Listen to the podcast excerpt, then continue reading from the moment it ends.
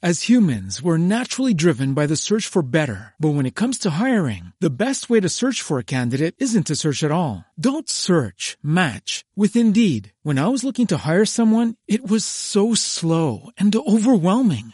I wish I had used Indeed. If you need to hire, you need Indeed. Indeed is your matching and hiring platform with over 350 million global monthly visitors, according to Indeed data, and a matching engine that helps you find quality candidates fast. Ditch the busy work. Use Indeed for scheduling, screening, and messaging so you can connect with candidates faster. And Indeed doesn't just help you hire faster. 93% of employers agree Indeed delivers the highest quality matches compared to other job sites according to a recent Indeed survey. And listeners of this show will get a $75 sponsored job credit to get your jobs more visibility at Indeed.com slash podcast. That's Indeed.com slash podcast. Terms and conditions apply.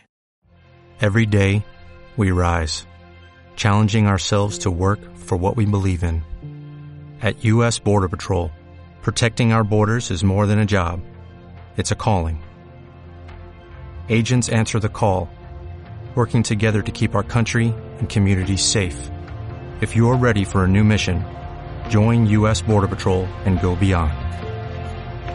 Learn more at. This is an Unspoiled Network podcast. This is Spoil Me, covering Crazy Ex Girlfriend, Season 3, Episode 2 To Josh with Love. In this episode, Rebecca is having just as hard a time as I am coming up with a way to get back at Josh. What she chooses to do in the end is such a profoundly terrible idea I don't know how she made the drive without realizing what a mistake this was going to be. Welcome to Spoil Me.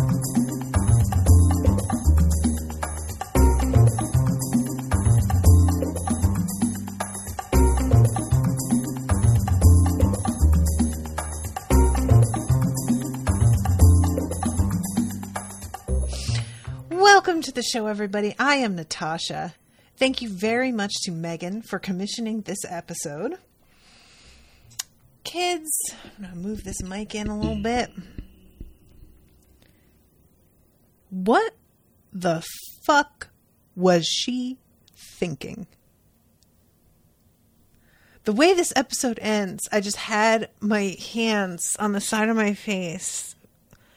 It was just what was she thinking of choosing this as the this is the kind of thing that always gets to me when people are are talking about vengeance after breakups is you've got to come up with something that will simultaneously humiliate the other person while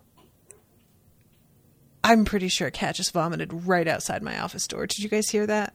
Oh, that was very graphic. I do not care for that at all. You have to come up with something that will hum- either humiliate the other person or, at the very least, like get them to realize what a mistake they've made while somehow maintaining your own dignity. And this is part of the problem I felt with what Paula was asserting with the whole like lawsuit. She kept saying, "Oh, you'll be a hero. You'll get to keep your dignity." And I was kind of like, "Will she?"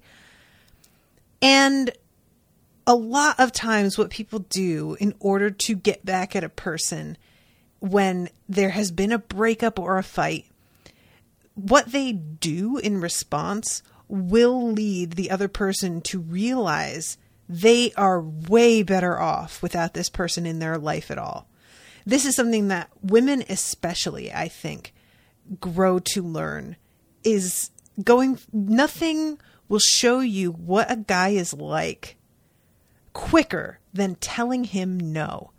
And this will be true in so many like whenever you're telling him no whether you're telling him no to a date whether you're telling him no to sex whether you're telling him no to infringing on your boundaries after you're in a relationship whether you're telling him no to money that is when you really get a sense of who somebody is. And so many, so many, so many women out there have realized belatedly that the dude they thought they knew turns out to not quite be that way when he isn't getting his way. What Rebecca has done at the end of this episode is A, humiliated herself in front of everybody. The whole aim was to go into this church and out Josh in front of everybody for what he did and make him look bad. Maybe that would have worked had she just said that he left me at the altar. But instead, what she does is she tells him everything she did, including the fact that she made out with her boss. Now, look, I'm not trying to be like making out with her boss and then running home and deciding to move up the wedding because of guilt is I'm not trying to defend that, okay? Trust me, I get that that is a really shitty thing to do. But we're not talking about right and wrong right now. We're talking about success and failure at getting back at this guy. And if that's your aim, you do not mention that part. What are you doing? Girl, if you think that's going to just make him feel bad, that it's not he clearly doesn't feel bad enough already after what he did to you. Do you think finding out you did something to him is going to do the job? No, that's just going to make him feel less bad than he does. And frankly, so much of this episode deals with Josh c- trying to cope with guilt. But as much as he's like seeming to be coping with it, I don't feel like he has, he can't possibly be feeling the amount of guilt he should, or else he wouldn't be doing what he's doing with that guilt. We'll get to that. So she tells him about making out with her boss. She tells him about moving there for him, which she had already pretty much said that she did at the end of season one. But this is like really hammering it home. She tells him about how she was in the bathroom two different times when he had sex and was listening, and that just makes her seem like really bonkers. All she does in this like little monologue is is shine a light on how unstable she is, how desperate she was acting, how like impulsive she has been and really admits up front I have not been trustworthy because all of this stuff was going on and I never told you and I was definitely planning to marry you without telling you about it. She just uh, cuts undercuts herself so badly here. And I have been the the whole first 3 quarters of this episode I was so angry at seeing how Josh had decided to completely be in denial about the situation. And for this episode to end with Josh on his knees thanking God for showing him that none of this was his fault is the most infuriating shit I've ever seen. Y'all, I cannot handle this dude having a sudden lightness of spirit. If, I mean, look, Rebecca was hugely manipulative a lot of the time. I am not like Team Rebecca exactly. But Josh is a fucking child and he just i just and also it has still not been revealed that her mother sort of pushed josh into proposing and i'm really wondering now if that's ever going to come up. I want it to so bad but maybe it won't you know? I don't know. We haven't really heard all that much from her mom. And i'm also curious what josh's family thinks. Anyway, I'm going to back up and we're going to start from the beginning, but I just had to go into this like, what the fuck? Because Rebecca is like me in that she can be a huge plan ahead kind of person.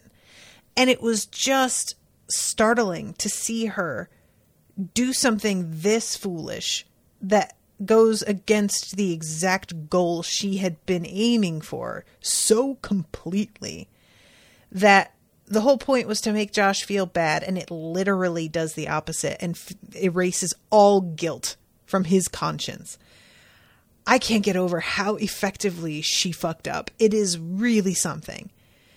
And part of me, on the other hand, is sort of like, good, all our cards are on the table. You know, like, and and I don't really want that because I I want Josh to feel bad. So, in a petty way, I'm like, keep that shit to yourself. But she has been lying so much, and telling him the truth. Really, the only way that was ever going to happen was something like this, where she completely loses control of herself and just blurts it all out. I don't see her sitting down and having a fucking conversation with him about this.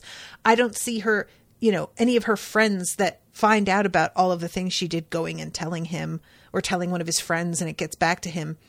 So if we want to approach the story from here on out with Josh having all of the information that he didn't have before, maybe this is the only way to get it done. But man, I don't know, man. It's just, and I have to think that this is something that somebody has done at one time or another. Like in the middle of an argument, they fling something in somebody else's face that's supposed to be like, oh, I really one upped you, not realizing that they're completely telling on themselves and have really fucked up at this point. But it feels like the way this is written is just fair. It's in particular. It feels like somebody is telling a story they've gone through, but writ large um, so, okay, starting at the beginning of this episode, we have Paula talking about how suing Josh Chan is the best thing we've ever done. Doesn't it feel great to do something rational and effective? And she says something about how ridiculous it is that Rebecca was going to mail him poop we find out that because Josh is not living at home, wherever it was that he was living, by the way, which I don't think that it has been established, and I didn't really pay attention to the address written on the box, but it gets sent back to her. So thankfully, that one very poorly thought out idea doesn't actually come to anything, but uh, not for lack of trying on Rebecca's part.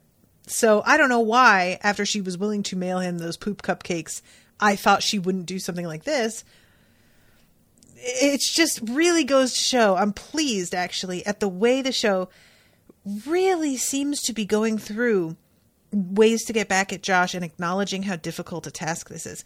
And what Nathaniel, excuse me, what Nathaniel winds up coming up with, I had said in the wrap up episode, like going after Josh's family, his family is like the only thing I can think of. But you'd have to do it in such a way that it affects him and what Nathaniel comes up with is the most horrifying, diabolical version of what I said that I low key hate that I even thought of it. I don't want to be in the same mind space as Nathaniel. I just don't like that I was even anywhere in the neighborhood. um, so as they're talking, it's very clear Rebecca isn't feeling this whole lawsuit thing. She's not excited about it. She doesn't feel satisfied by it. She is looking for visceral satisfaction. And this is purely intellectual. This is a, I'm hitting him in the wallet. And honestly, because of the way that Josh is, I've already said, what money does he even have? Like, where's she getting anything? That right there, I feel like that's not effective. If he was somebody who had a lot of money and valued that money, taking that from him maybe would be something that would feel sort of satisfying. But he doesn't have anything.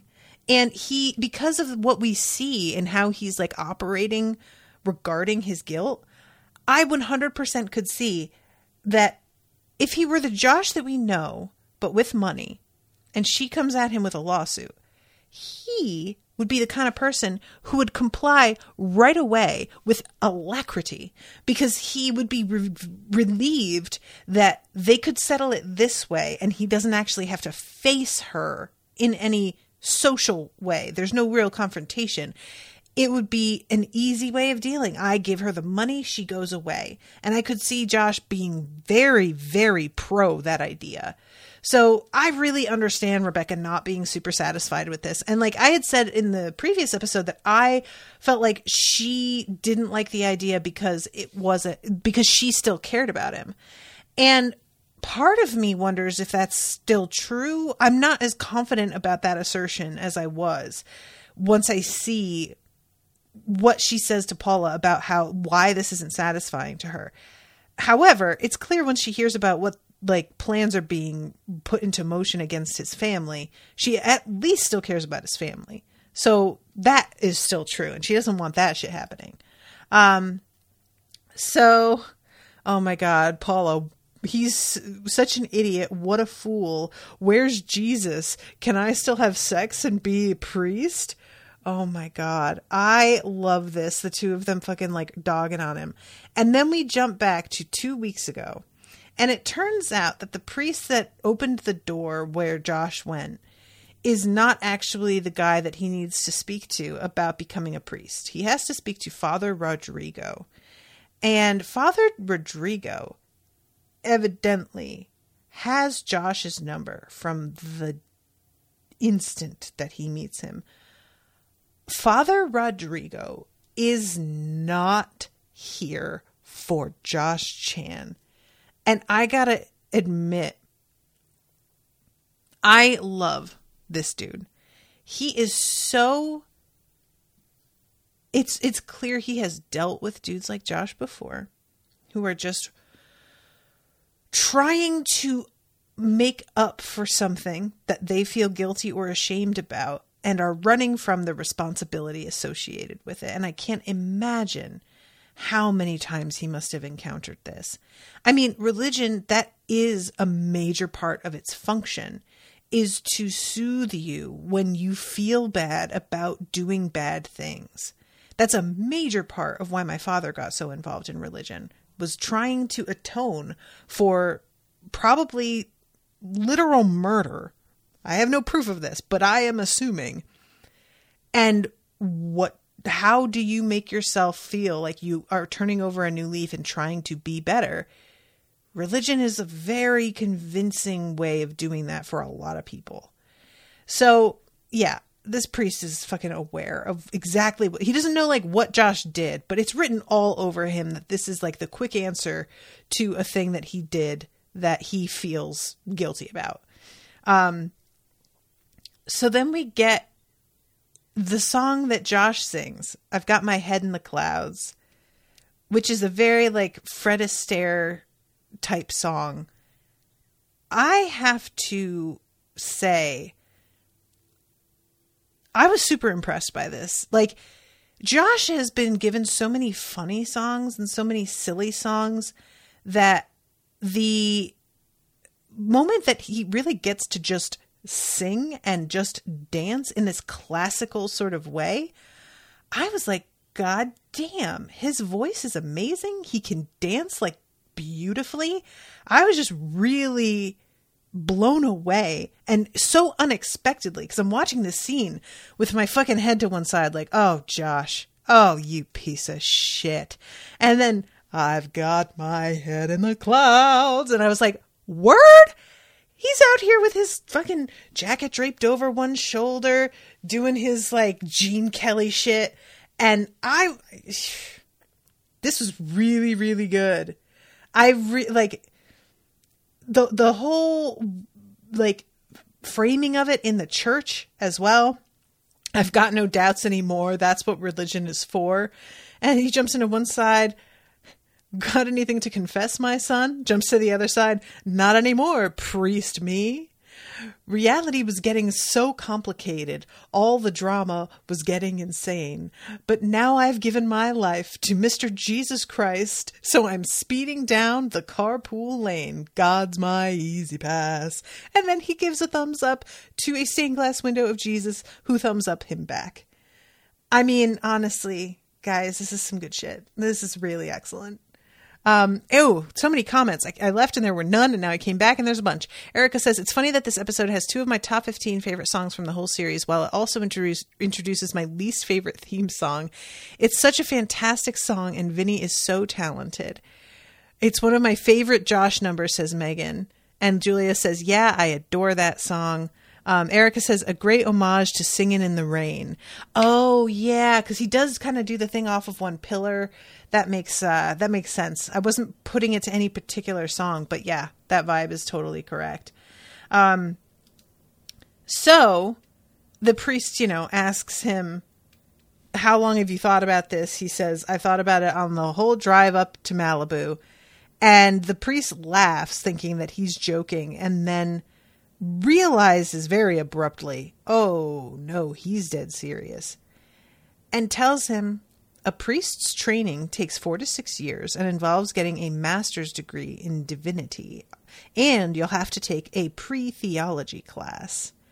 And it's very clear Josh did not know any of this.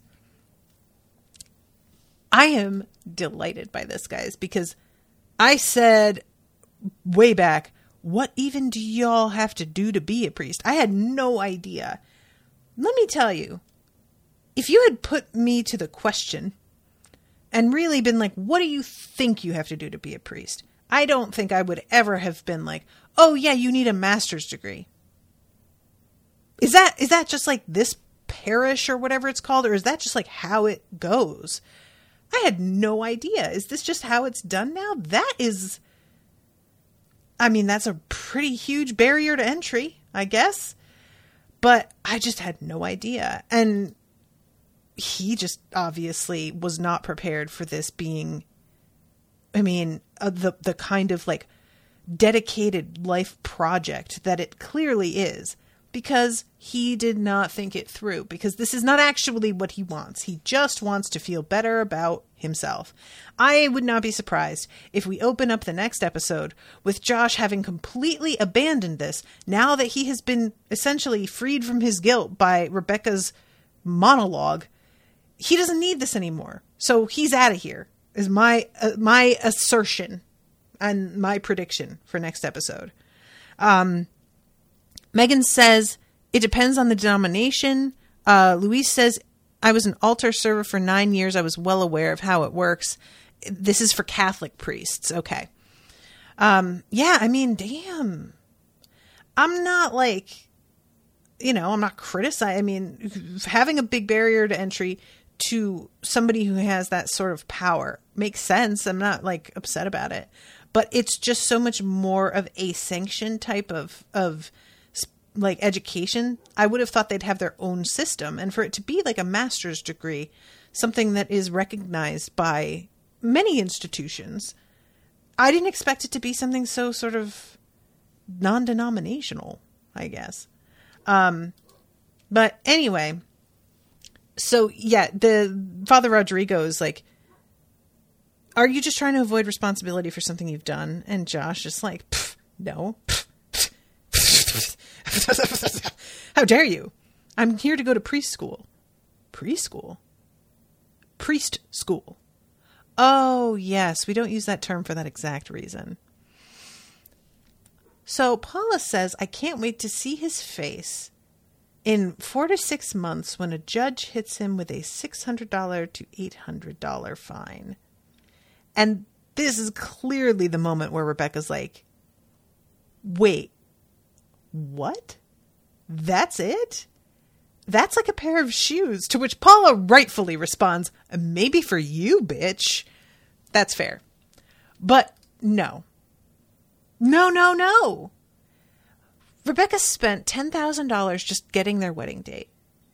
As far as everything she paid for the rest of the wedding, I mean, I am having a low key wedding of 80 people and I went as affordable as was possible for me to go in the area that I'm going to be in with catering and all of that. It's going to cost us at least $10,000. I had a friend recently get married. She didn't even have a catered dinner. She just had snacks and sweets, and it still cost her like 20 grand. I can't imagine what that venue cost. And everything having to be done within two weeks, all of that you get upcharged for the convenience fee for having things like pushed to the top of the like. Six hundred to eight hundred dollar fine. And look, Rebecca chose to spend that money. I am not even trying to put that on Josh. She's the one who had the money. She's the one who chose to fucking call somebody and offer ten thousand dollars for them to push back their wedding date. That's on her. But I can't understand how Paula thought this would feel satisfying to Rebecca. Girl, you had to know. To Rebecca, this is not going to be enough. Um, so she finally gets honest with her. Can we have a quick time out for some non judgmental truth time? I don't know about this. You're working so hard. The case is super clever, but it just doesn't feel satisfying to me. And I want to do something big. Feeling suing Josh feels you know when you eat a whole bag of iced ginger snaps, but then you're like, what? There's still a hole inside me. So then you move on to shoplifting, and the next thing you're in your dorm, surrounded by unitards and fuzzy pillows from Urban Outfitters, but that hole is still there. It feels like that. Paula says, I was more of a lipstick and Sambuca shoplifter myself back in the day. Y'all, I'll be honest with y'all right now. I went through a brief shoplifting phase myself when I was going through a really bad time financially, but I was also being judged about how I looked pretty heavily at the job that I was at. And I was super angry about the fact that I was expected to look a certain way, but was not being paid enough to like maintain that. And so I was shoplifting like skincare and cosmetic stuff at Target specifically because I felt so much pressure and I did not have any money. And I think of that still sometimes now. And I realize like that pressure and not having money was certainly a part of it. But this like hole inside was also a major factor. And I did not realize it at the time. Not at all. Um, so it's, it's sort of reassuring and also depressing to like see this talked about in this way where I'm like, oh my God, I definitely like went through this, but I didn't realize that this is a thing that so many people deal with. I, you know, one of my other friends talks about a period which she went through where she was just shoplifting like nail polish all the time, all the time. Uh, Paula says lipstick and sambuca herself back in the day. And I like that she immediately knows what's happening there. Um, and Rebecca wants to do something savage, but she, you know, obviously she's talking to the wrong person. She wants to do something basically like go out and like blow up his car is sort of what I hear when she says savage and brutal and primal. And that isn't how Paula works, you know? She's no. So, it, it's sort of funny because Paula has been the person for whom that sort of thing would work if we were back in season 1. If Josh pulled anything like this around season 1 Paula, I can't imagine the things that she would have done to him because she has so much information at her fingertips. And she was so willing to do the shadiest shit. And I can only imagine how disappointed Rebecca must be knowing that Paula has that like in her somewhere, but has decided actively to to not be that person anymore. It's there. Ooh, so close, but not quite. Um so then we go to um, this amazing scene with Nathaniel where he is talking. He says, I can't let you down, you, the person that matters most to me. And we turn, and it's the photo of him doing his like water polo with his. I swear to God, you guys, this photo of him playing is it water polo? It looks like a volleyball he's holding. I don't know. Maybe water polo and volleyball use the same ball. I don't know how it works. This is so funny. It's so funny. I would love to know where they got this photo because I can't tell. It looks like they photoshopped his face onto somebody else's picture. And that's all, like, you know, they just did that. But I would love it if they really took a photo of the actor who plays Nathaniel doing this because the idea that that was one of the first i mean we see this photo in the first scene where he is introduced as a new character I would love to think that his first assignment after getting hired to work on this show was to be stuck in one of these friggin' little helmet bath what what what do you call them swim caps? And and I'm it's, it's so good. It's so good. And he says don't worry captain. I'm shaking it off. Old Nathaniel's coming back. Ice cold. In control. A real man. And then when we see him next he is really having a moment where he wants to do a power play with every single person he comes across. The first person that he winds up coming across is uh what's his face? Now, I'm going to tell you guys something, and I know that some of you might be disappointed by this. But I have to come clean with y'all. The buzzing in the bathroom was the only song that I was spoiled on. I have seen this song before. Tim, says Erica. Thank you, Erica. Tim. I, it was at least a year before I started covering the show. Um, and somebody shared it in a group I was in, and I watched it and was like, wow, that was really something. And that is the only thing of Crazy Ex Girlfriend that I was exposed to at all before starting coverage of the show. So I want to be honest. I knew this was coming. As soon as they started talking about this, I was like, "Oh, this is the episode where it happens." Because I had been kind of waiting for it, and I was like a little bit mystified at the fact that Tim is not a major character at all. There's whole sections of episodes where he doesn't show up, and so when I was like, "He gets his own song," when does that happen? How does that work? And it does feel a little bit weird in this episode because he's not still not really a major character. They have him sort of play a larger role in the story this time around, but I'm not at all sure that continues or how that works. But uh yeah, he is talking about like magazines telling women how to have better, more effective sex. Um because Maya is talking about the orgasm gap.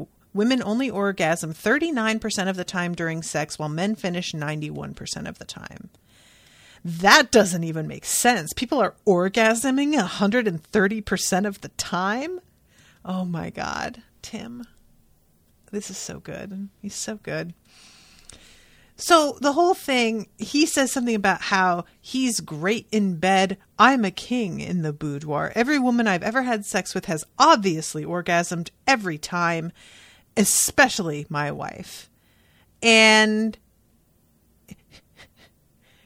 Paula just says, You have never given your wife an orgasm ever, not even once. And walks away. And Tim is standing there looking like she pulled his pants down in front of everybody. Paula is just such a queen. I love her so much. I love her so much. Oh, I love her so much. She's so great. Guys, I think I got really lucky with the first couple of guys I slept with in my life. Because after that, ooh boy, there have been some real stinkers in there. And dudes are utterly unaware how bad they are at sex. It's amazing how many of them think they absolutely know what they're doing. They will go so far as to tell you that you are not experiencing it right. They're doing it right, but there's clearly something wrong with you if it's not working, which is just such a fucking dude perspective. I can't get over how like perfect that is. And this causes Tim to absolutely obsess over whether or not his wife has had an orgasm. So the next day, he reports back saying that he had sex with his wife and it went just as well as it always does. He is no longer worried. She did like it all went how he said, where she gets up and she goes to the bathroom and she starts brushing her teeth right away. And then he talks about how he can hear the buzzing of the toothbrush through the door. And you can hear her moan when she really gets to a good spot of plaque and really gets in there. Oh, honey. it is amazing that he doesn't know. And once they just blurt out, that's clearly a vibrator, you can see his world just crumbling around him. And all of a sudden, all of these pieces begin to slide into place and make sense. It's just so clear to everybody else but him. And that's how this shit works, man.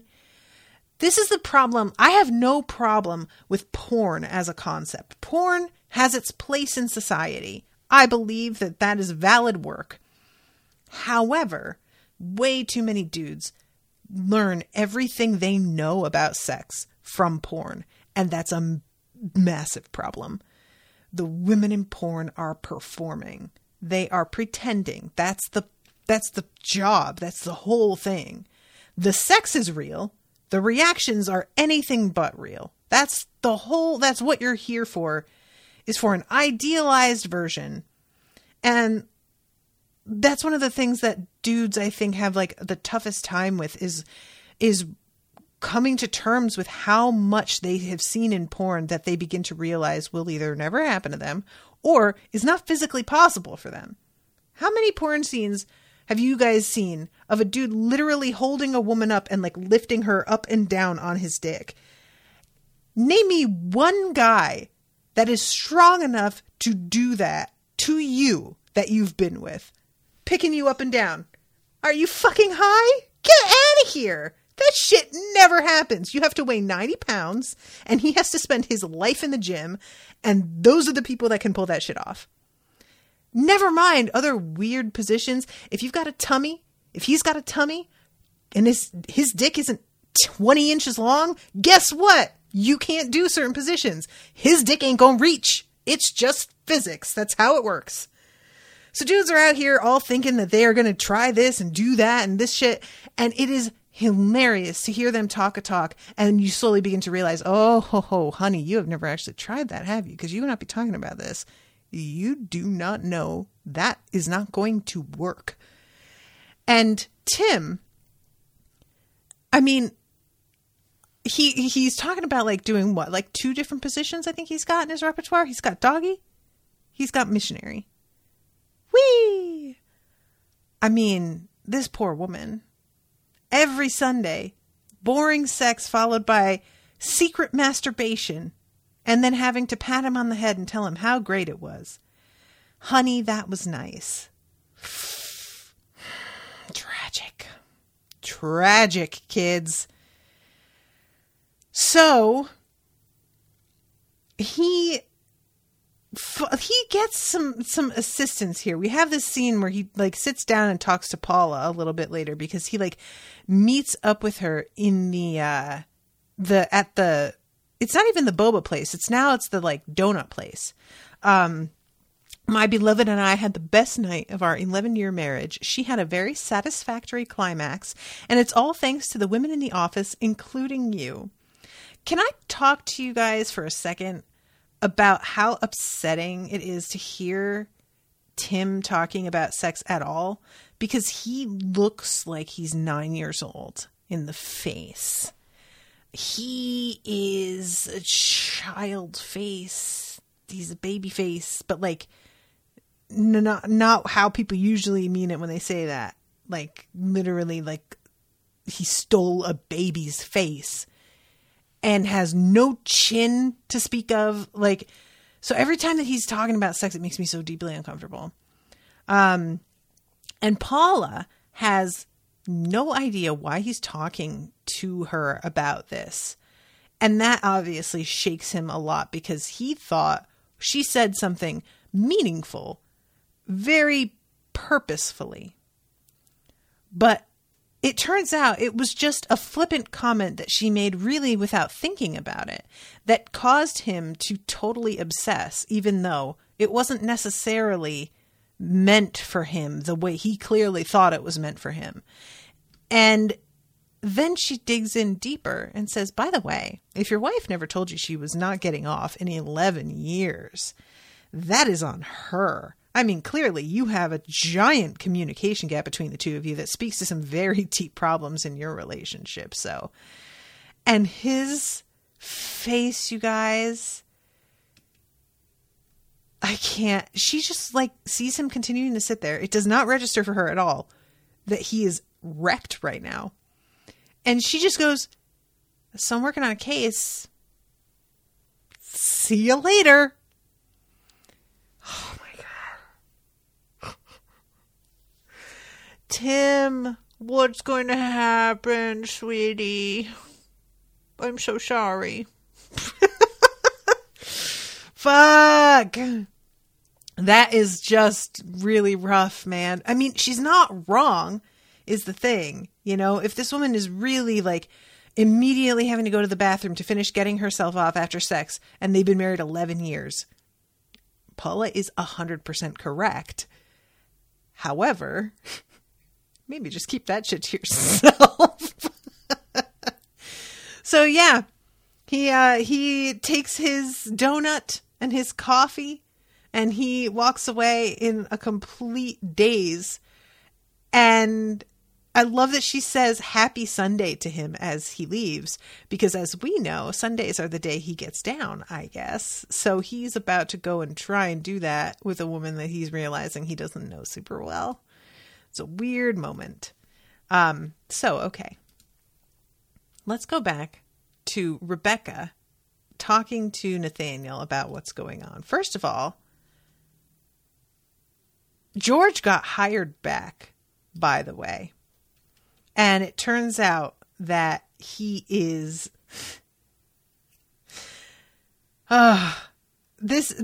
I'm honestly really glad that George is back because he's just such a weird character I was glad to not have Maya be like taking the brunt of it for too long and have her stand up for herself against Darryl. But I do appreciate that comically, you need someone in the office to be sort of like the one who who just gets dumped on all the time. So George being that guy, that works for me.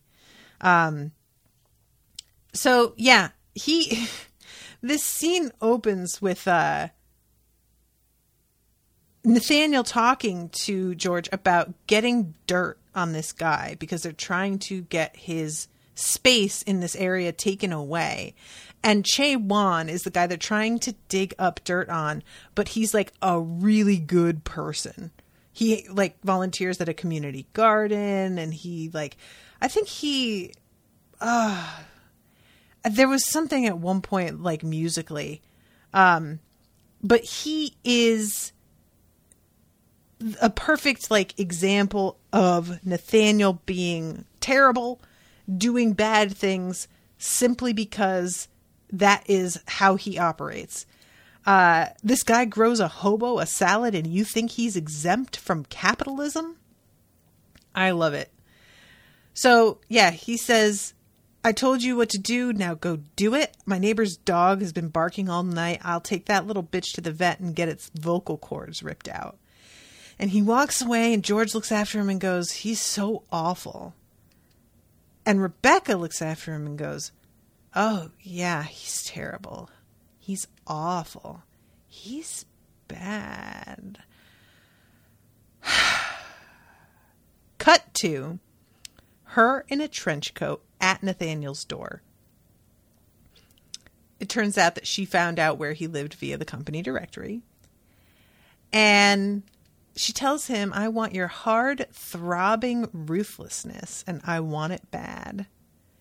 And she says, You're the worst person I've ever met, and I need you.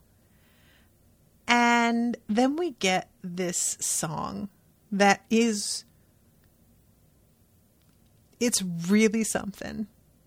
I need an evil genius, a monster, a dead eyed fiend. So what do you say?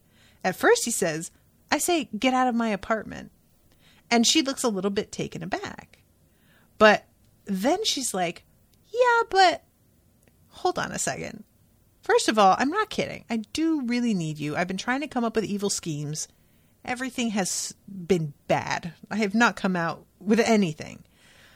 Um, and then she, she says, Nathaniel, I know you want me. And I've been making you wait for it, but not anymore. Just listen. Because he starts to be like, you need to leave. And then all of a sudden, we get this cell block tango of all of these women in leotards and fishnet stockings and a red light. And Rebecca is talking about how she's wanted to be bad, but whenever I tried, it was just sad.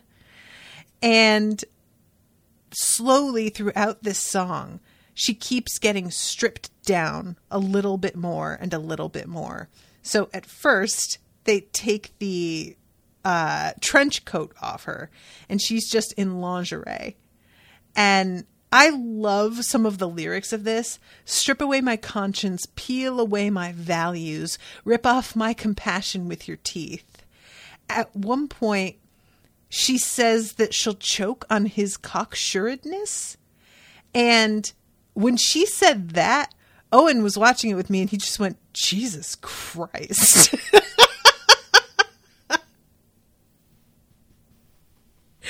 like the next day we were talking about the episode and he was just like I can't believe she said I'll co- choke on your cocksuredness and I was like well yeah that clearly made a big impression on you. And he was like it really did.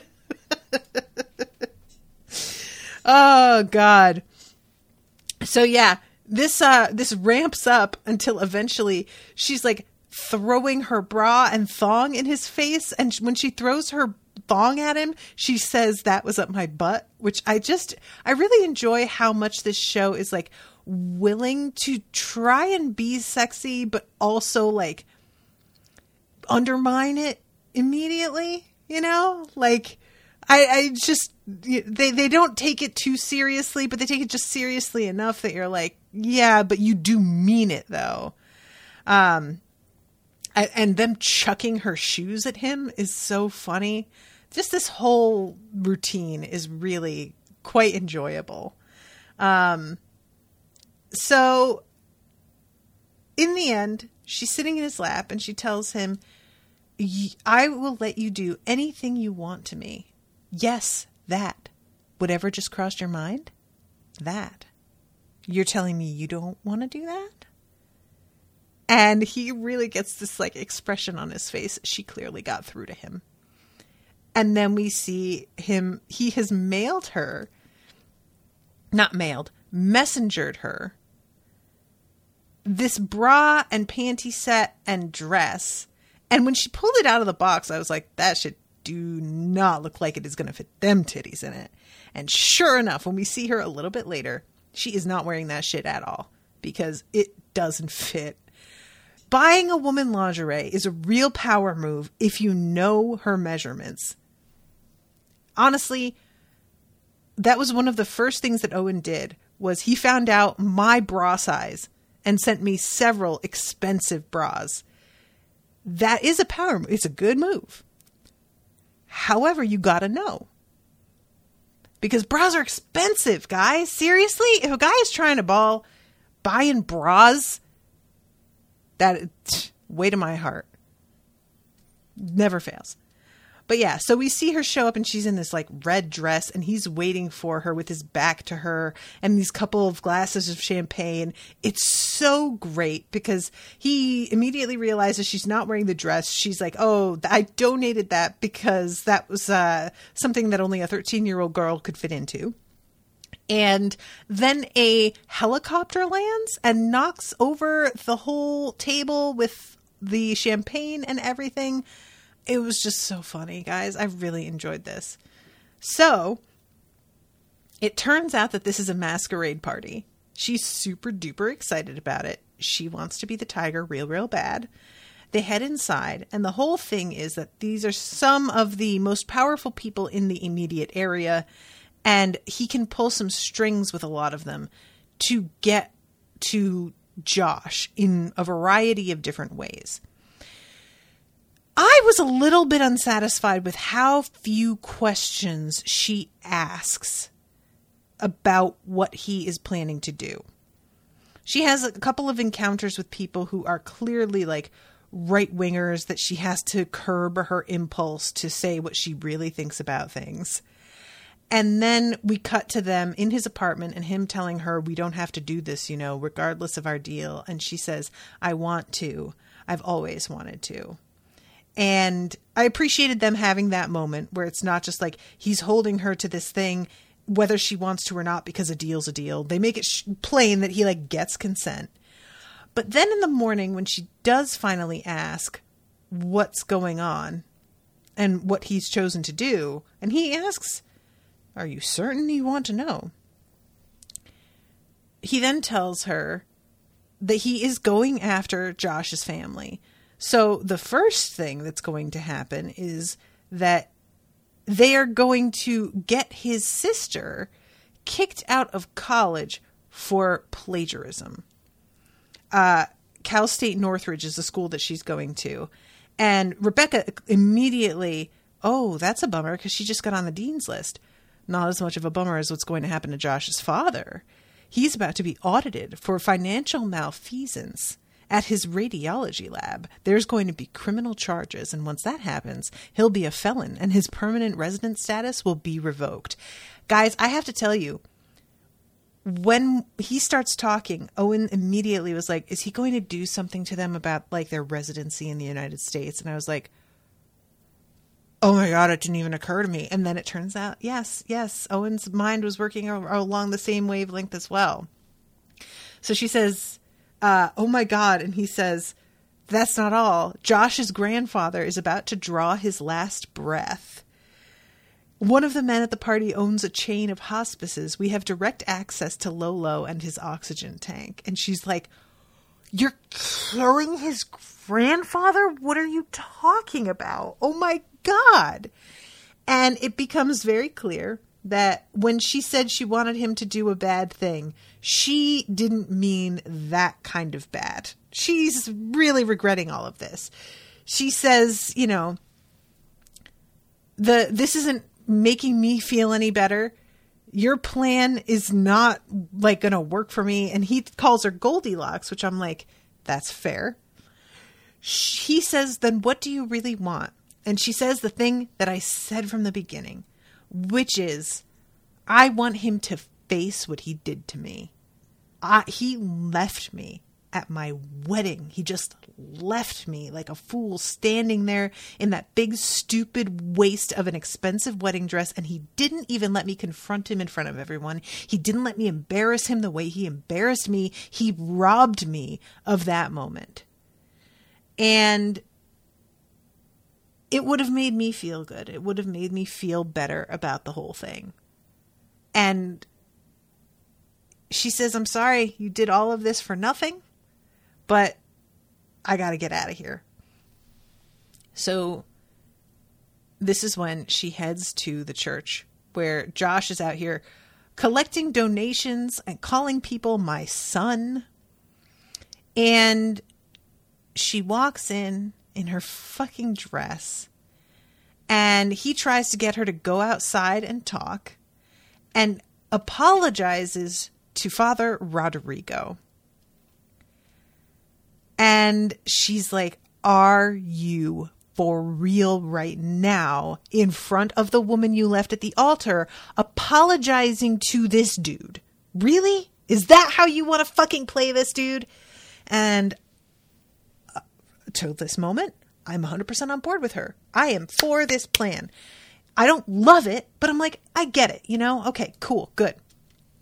So I will. God did not reach out to you, Josh. You're hiding because you're a coward. It's been two weeks. I have been waiting for anything a text, email, phone call, and I've heard nothing. Then he tries to show her the email draft And she says to the general audience, Do you want to know what he did? And Josh is like, They don't care. But somebody yells out, We want to know. And I was like, uh, You damn right. You tell me you're not sitting in this church going, Um, I, of course I want to know. Please immediately start singing. Thank you. Um, so she starts to do a version of Paula's song about all the things I did for you that you didn't ask for. And I, it took me a minute to recognize that that was what this was, but I really did enjoy it as that. I like how this song returns, or not this song, how this show returns to different songs, you know, over time. Um, after everything you made me do that you didn't ask for, I'm trying to read the actual lyrics. You pay me back with rejection, pain, and loss. And a- after everything you made me do, and I love how she goes, that you didn't ask for. I'm the one who should be up there on that cross. And I'm like, well, mm, that's, a, that's a bit much. That's fine. You want to know the things I've done for you? I moved here for you because uh, that day in New York on the street you led me on. I whored myself out at the Beans house just to find out where you'd gone. I had to clog my garbage disposal when you ignored my calls. I watched you have sex with Anna while I was hiding in a bathroom stall. I also watched you have sex during a poop attack on Thanksgiving. I now associate toilets with heartbreak. Welcome to the hell I'm living. When you asked Valencia to move in, I was such a mess. You can ask Paula. She saw it all from the camera on my dress. I ran over Anna's cat just because I had to know if she actually styled eyebrows or if she was dealing blow. I paid some chick $10,000 to take her wedding slot. That's how I moved our wedding up. And oh, yeah, I almost forgot. You gave me that worthless proposal, and not even two weeks later, I made out with my boss when we got stuck in an elevator. And you can see Josh's face like, wait, what? And she says, You're nothing without me and my selfless humility. I held you up despite the fact you lack brains and ability after everything I've done for you. I thought love was the reason why. But now, Josh Chan, I say goodbye. And I really have to say, as much as I hated her choosing to handle it this way, she sings the fuck out of this song. She really like deliver like the rage as she sings this at him, following him down the aisle of the church. It is very visceral. It really is. I will give her that. So she leaves. Josh is left standing there staring. And Father Rodrigo says, My goodness, son, I'm so sorry. And Josh says, Sorry? You're sorry? Don't you see what this means? It wasn't my fault. None of this was my fault. There is no reason why I should feel guilty. Thank you, Lord. And collapses to his knees, thanking God.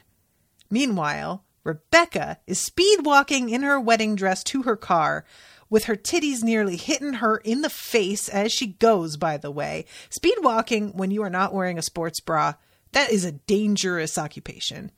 And she gets in the car and sits there for a second, feeling pretty good about herself, saying, Oh, wow, that felt really good. I feel so much better. I did it. I told him everything. And then finally, it begins to sink in. And she goes, Oh my God. I told him everything. And then she gets a panicked expression on her face and suddenly cut to credits. And I was just like, bitch, what are you doing? Oh my God. Fuck. Why would you do this? Jesus. Um, oh yeah.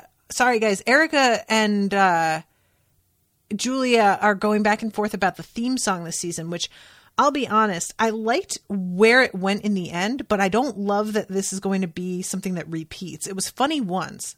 I don't know if I'm going to like it again. And it didn't make enough of an impression on me. So I don't really remember how it went. Not like last season's theme song really gets into your head, man. I was finding myself singing that all the time. I can't be held responsible for my actions. It's just like the way she sings it and everything about it gets into your head so bad. And this one didn't particularly like sink in at all. So we'll see. Um, and I kind of skipped over, I forgot the scene where Josh meets up with his friends because it's Hector and White Josh who did not realize that Josh hadn't actually like seen or spoken to Rebecca since the wedding day. And I loved that moment when they realize that he has been hiding like this and how like they're they're they're shocked by it because they obviously never even considered that that was what he had done was literally run away and hide but they are also like it's clear they're kind of like oh yeah but that tracks though like they know who he is well enough that it seems like it just kind of lines up with who he is and and they they are I, I won't say that they're like hard on him exactly because that's not I mean you can't be hard enough on Josh Chan considering what he has done. I don't think, you know, the when she says you're hiding because you're a coward. I mean, 100% correct. Um but I do like the fact that they are extremely direct about how fucked up what he did was. They are not trying to be like, buddy, we're here for you. We know it's, you know, Rebecca's kind of crazy, man. And like, I, it wasn't a great move, but like, you know, I get it, man. They're not mitigating this at all. They are both disgusted. And when he tells them that he was going to send an email, both White Josh and Hector, which I mean, really, if you get Hector disgusted at you, I feel like but they both are like, Are you fucking kidding? An email? Hector says, Just because you don't want to have an awkward conversation, that's why you're becoming a priest. And Josh says, I'm becoming a priest because I'm a good person who who thrives in an academic setting. And they're both like, dude, guy, come on. And he tries to say, I like it here a lot, and I love White Josh looking at him and going, "Oh, you hate this." It's great. It's a great moment. I loved it. So, I am very, very, very curious what's happening next episode. I kind of like would what I would enjoy. Uh, I don't think they'll do this, but what I would enjoy is Nathaniel like having slept with Rebecca checked that off his list and he's like not interested now because I feel like that's the kind of person he is. But I don't get the feeling they introduced him to just not have it matter, you know, to have him suddenly be uninterested in her. So I don't think that's how it's going to work. Um, other than that, I don't really have an idea. So I guess we'll see. But thank you very much to Megan for commissioning this episode. I'm going to double check real quick because I believe that the next one is going to be a uh, voyeur episode. Oh no, it's a voyeur for episode four. My bad. Um, it looks like. I'm gonna have to double check that, but there's been a bit of confusion with this uh, with this season because a couple of people booked things like overlapping one another. But um, yeah, I I am thinking that it's going to be uh let's see, I'm booked through episode 5 of season 3. So that is going to be ooh, episode 5 will happen on 9/11. That's too bad. There's going to be a 2-month gap between episode 3 and 4. Episode 3 is on July 10th, episode 4 is September 4th. So, just an FYI to you guys, I think I've mentioned this before that a lot of November and December I'm going to be completely unavailable due to the wedding. So, uh, if any of y'all are interested in getting, I don't know how many episodes there are per season. I don't know if it's even possible to like finish season three before I go on my honeymoon. But, you know, just wanted to alert you guys that there is going to be a, a point in time that gets blocked off fairly soon.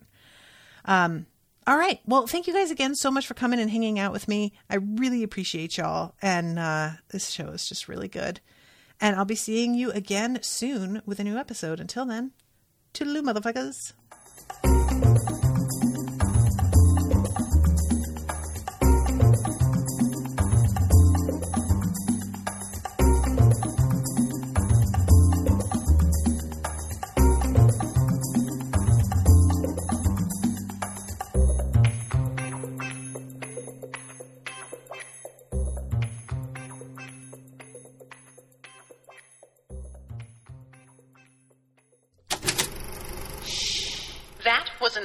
An Network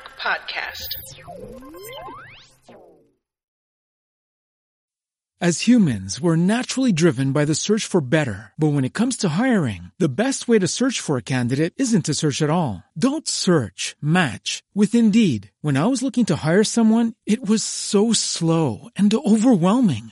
I wish I had used Indeed. If you need to hire, you need Indeed. Indeed is your matching and hiring platform with over 350 million global monthly visitors, according to Indeed data, and a matching engine that helps you find quality candidates fast. Ditch the busy work. Use Indeed for scheduling, screening, and messaging so you can connect with candidates faster. And Indeed doesn't just help you hire faster. 93% of employers agree Indeed delivers the highest quality matches compared to other job sites, according to a recent Indeed survey. And listeners of this show will get a $75 sponsored job credit to get your jobs more visibility at Indeed.com slash podcast. That's Indeed.com slash podcast. Terms and conditions apply.